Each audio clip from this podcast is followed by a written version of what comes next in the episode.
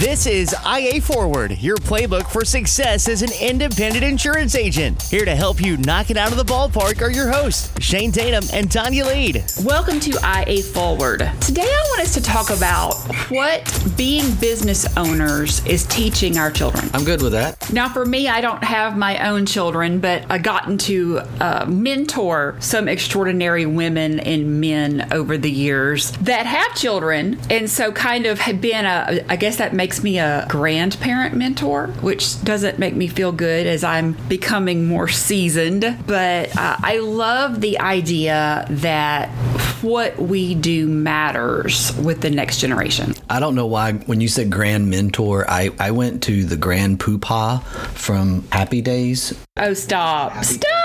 Stop, stop. Was that Al? That was Al, yeah. I have this experience as a kid. I have this experience as a parent. And so, not quite yet on the grandparent side, but I have to say I have mostly pleasant experiences and great learning examples. But I also failed at this. So, to say that maybe that I've done this well is only seeing the glimpse of the last 10 years, the first decade and a half of my career, I probably put a little bit of a negative connotation into my kids in terms of dad's never home or dad's working on Saturdays, doing things that I tell people not to do today. Some people would say, oh, you're being too hard. You were working hard on your business. Yes, sometimes that Saturday morning was necessary. And no, the technology wasn't where we have it today, so I couldn't do that from the dining room table. I grew up with my parents owning a small business, and they were dance photographers. And I was in dance class, and we were at competitions all the time. That's what I did, and still do to some extent. But my parents figured out really early on that to do all of the things that I wanted to do in order to achieve my goals, it was really expensive. And they had started a photography business doing weddings and expanded to dance photography. And so, in order for us to go to a dance competition, then we would have a family meeting and decide, okay, this what are we going to do? We would go out, they would get the contract for the competition, and then at that comp, we would get up at five o'clock in the morning. We would schlep equipment down to the lobby and down to the ballroom. And my job, I can remember even as a four year old, a five year old, would be to get on my hands and knees and run cords and run duct tape over them to make sure people didn't trip. And then as I got older, a little bit older, my job was to pose girls and make sure their technique was correct. And going to a dance event wasn't a, okay, we're going to get up at nine o'clock, we're going to go to rehearsal, we're going to compete, and then for the rest of the day, we're going to go out to dinner. It would be a 5 a.m. to 1 a.m., and then the next day you get up and do it again. And it really taught me the value of what it cost to do the things that I love to do. And I'm so appreciative to my parents to this day, every day, for not just saying, here, we're going to spend the money, go do it, but rather, here's what it takes to make the money to go do it. One of our core values is earn your way. And when you brought this topic up to me, that's the first thing that really went into my mind is this is where I learned the concept of earn your way. Certainly in family businesses and bringing on the next generation, I encourage this and I encourage this idea of making your kids or your family members earn their way, not just making it an automatic thing. I've read about some really successful multi generational family businesses that have policies around ideas of the kids can't come and work in the family business until they've worked on an outside business for at least three years. I think that's fantastic. Like, I love that policy. I think that's probably a policy that we're going to implement over the long term if there's the third generation. We're in the second generation today because I want it to be that you have to earn your way. That example that you're talking about is ingrained in you. You've got to get up and you've got to do the work. I know for me, it was ingrained in me as well, not necessarily in the insurance business, but my dad had another business. It was actually his first business that he ever started that was a wholesale plant business. And he had this random idea right out of college to start a wholesale shrubbery business. Homes get built, landscapers need plants, they come and buy it from the wholesaler, and he grew it to a reasonably sized business. And one of the memories I have is we would do these trade shows, Dallas, San Antonio. We would do these trade shows, and this is how he would pick up new landscapers or even retailers trying to get into the big box stores or the small box retailers. We would do this, and as a teenager, I would go. It was very difficult to go younger than that because of various things, but really getting into my teens, I would go. Sometimes a friend would go with me. We would actually help my dad work the booth, set up the booth, haul the stuff in, all the plants from the truck. Sometimes we would get up at three o'clock in the morning to save on a hotel room to be at the dock for loading and unloading at 6 a.m. in the George R. Brown Convention Center in Houston. And I remember this distinctly because it was get up early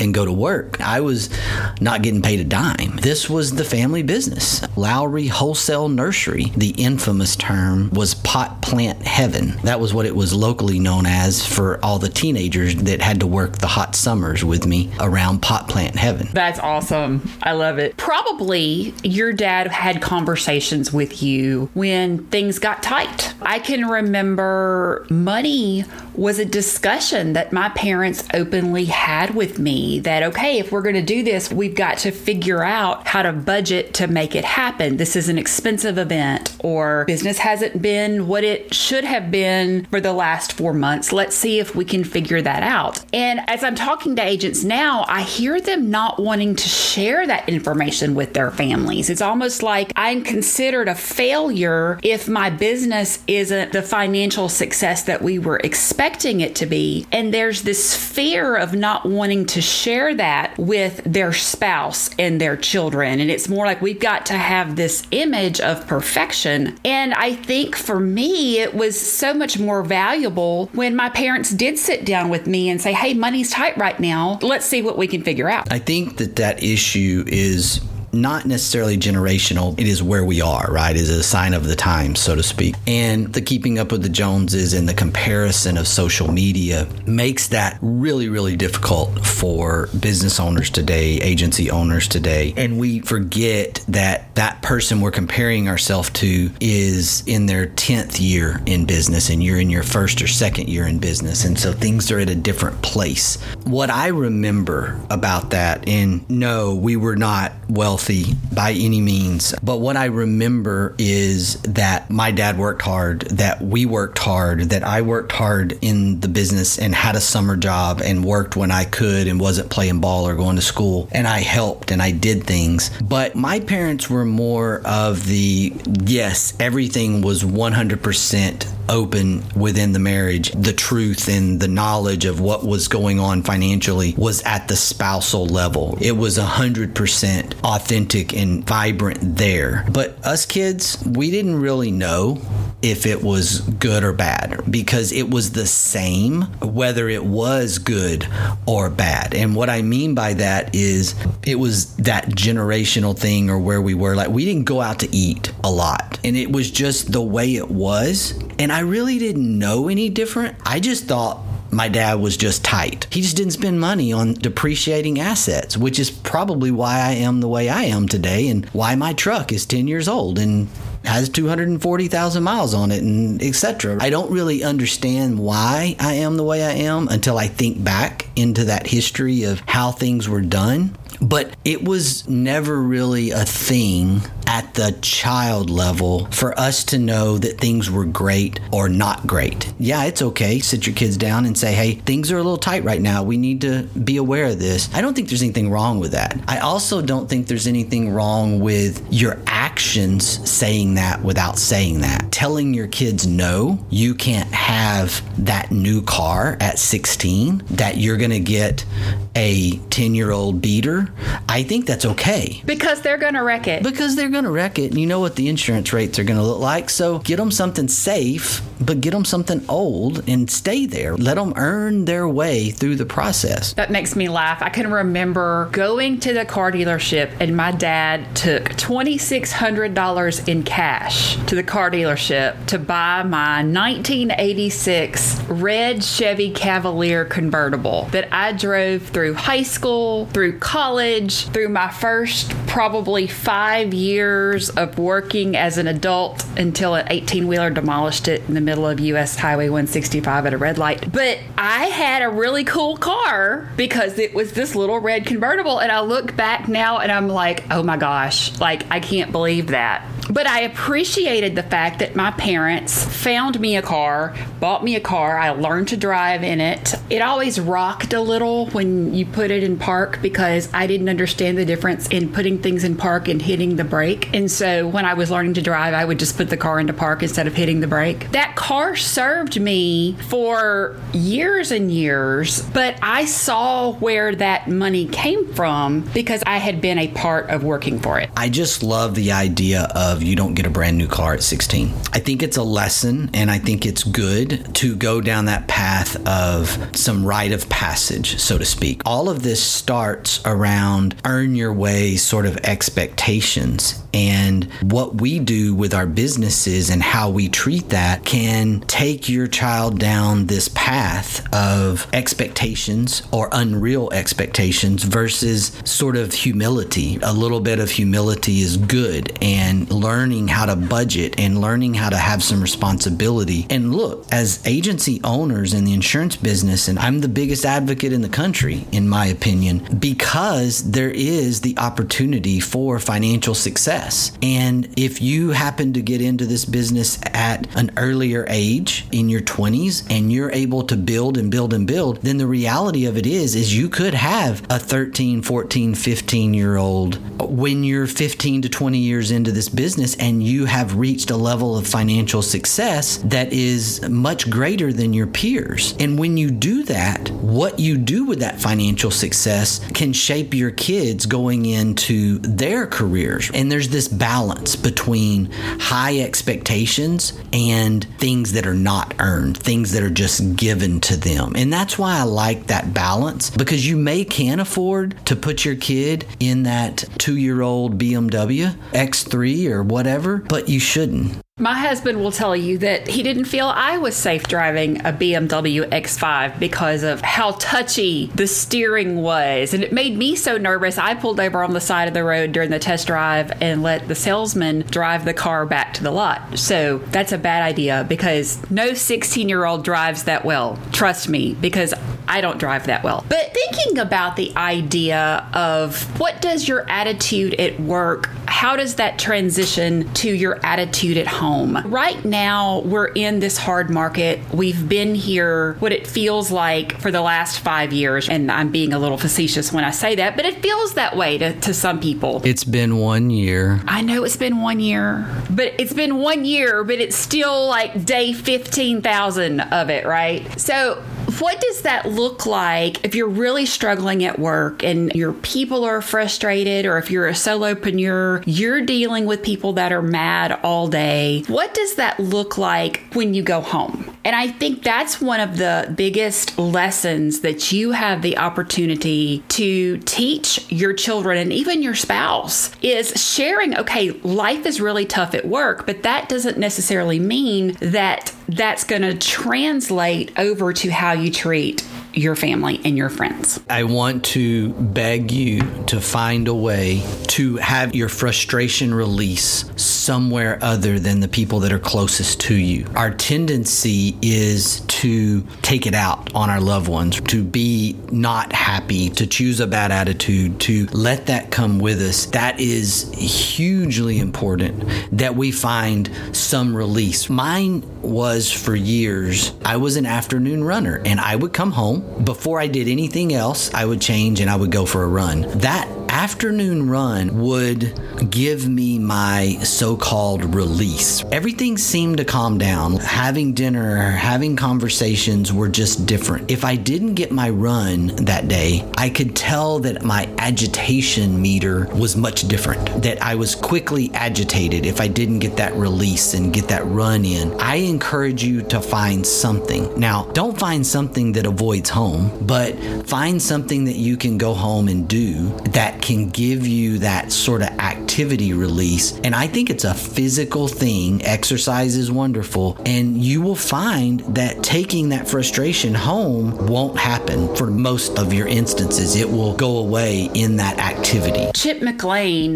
McLean and Company Insurance in Keller, Texas, he and his wife Tiffany have a really great way of handling this kind of situation. And I love this because when they do sit down to talk about challenges that they're having at work, they start out by the other one saying toolbox or bucket. And what that means is are you wanting me to help you fix it, which is toolbox, or are you wanting me to just listen, which means I'm going to put it in a bucket then I'm going to throw it out? And I really love that they have developed that concept of asking that up front because sometimes we do vent to our spouses. Sometimes that is the person that we have found that is best for us to share the challenges that we're having. And as spouses, because we care about this person so much, we go into fix it mode. And I think that causes strife sometimes because I don't necessarily need it fixed. I just want someone that will let me talk through it and then let me figure it out for myself. So I love that whole idea of of the toolbox versus bucket, and that works really well from them. And we've kind of implemented that in a way at our house too, and it's worked really well. Toolbox or bucket may be exactly what you need because I learned that the hard way. Even though my spouse is not a huge talker, the minute she would tell something or vent on something or bring something up, I immediately went into let's fix it mode, and my listening skills went away. I would hear the first two sentences and then, okay, I'm already working on the solution. All she needed me to do was listen. And it took me way too long to figure out that I didn't need to fix this. I just needed to listen. Keep this in mind as business owners, what we're bringing home, and then understanding our personalities of our spouses. And then we can design a model that works best for being a business owner and being married at the same time. And staying married. This is an important staying married tool. On the flip side of that, I think it's important to share with our families what success looks like. If we're having great success at work, what does that look like when you come home as well? What do we have? What can I buy? What does the financial element look like? We immediately go there. Go buy a boat. We go buy a boat. We go upgrade our house. We buy new vehicles all the time or whatever. And I'm not going to be a hypocrite here because I am going to fully disclose this. I'm kind of in this weird spot in life with vehicles where at least for me and my wife even though i'm driving the older vehicle where i'm starting to kind of do the math and whether to stay in a traded newer vehicle or whether to drive it till the wheels fall off i'm just in this not sure mode in my life and that's really rare for me because i usually feel like i know exactly what i want to do and so this is an odd place to be by the way i found you a condo in seaside yesterday oh excellent excellent that's that's great to know not doing it but great to know it's what do we buy that's what we normally think. What does success look like? But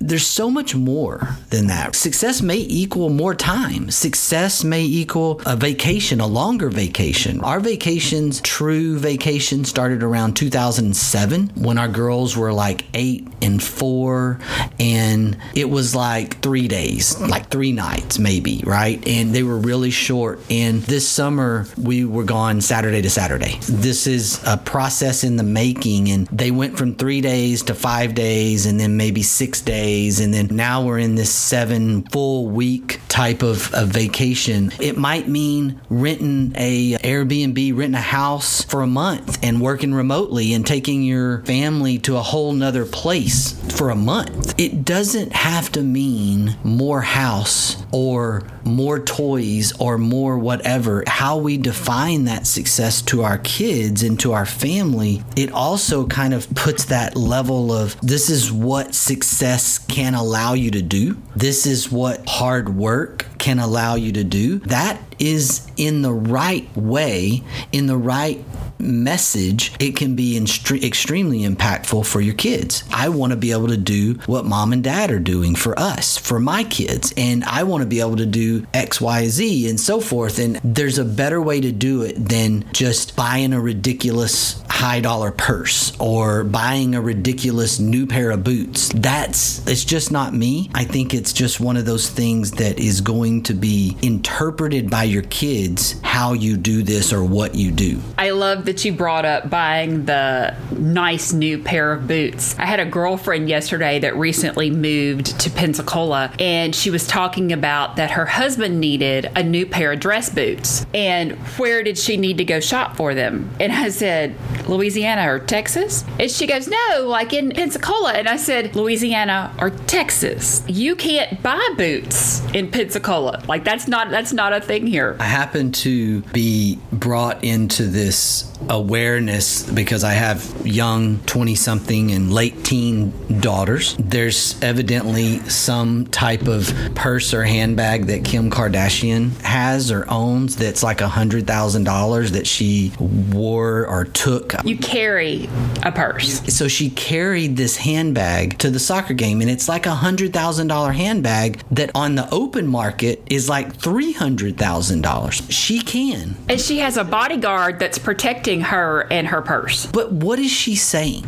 to her kids. I mean, do her kids have a chance? These are the things that I go through that goes through in my mind. The level of expectation and earn your way and hard work. Like I feel for her kids a little bit. Just pure brutal honesty here because this is how celebrity kids go off the rails is expectations are not set correctly. The flip side of that could be that this is a strategic partnership that kim has with that particular handbag company and it could be that her kids are learning okay this is how mom makes her money this is how mom gets to have these things are through strategic partnerships where she's paid for carrying the $100,000 handbag that you're talking about that there's no way you would be talking about if she but hadn't there's just the fact that there is a market for a $100,000 purse, handbag. I'm with you.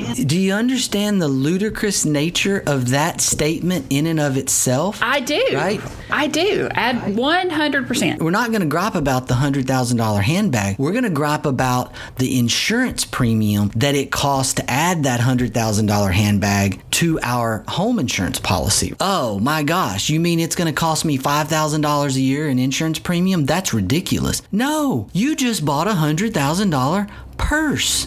Don't gripe about the insurance premium. So that's the thing that I immediately went to is like, what's the premium on that thing? I never in all of my years ever thought about putting insurance on a purse because when I get a purse at the TJ Maxx or at the Dillard's clearance outlet, they don't ask me, do you need to insure this? No, you're self insuring the Dillard's and TJ Maxx version. And she's probably self insuring the whatever it is, 100, 100K purse. But maybe she's not. She may have a really good business manager that's like, oh my gosh, we need to insure this thing. We need to get this on the on the insurance policy. So I don't know. I'm getting I'm down in the weeds here a little bit, but we are talking about what does our business say to our family, say to our kids? What is it teaching our family? And um, there's so much in in this that's really really necessary for us to really think through as business owners. I'm going to leave us today with this quote from Michael Jordan. My attitude is that if you push me toward a weakness, I will turn that weakness into a strength. Attitude's a choice. Make a great one. Bye, y'all. Ready to get the ball rolling with your independent agency? Learn more at IntegraAgent.com. That's IntegraAgent.com. Thank you for joining us on IA Forward. Make sure you never miss a show by clicking the subscribe button now or learn more at IAForward.com.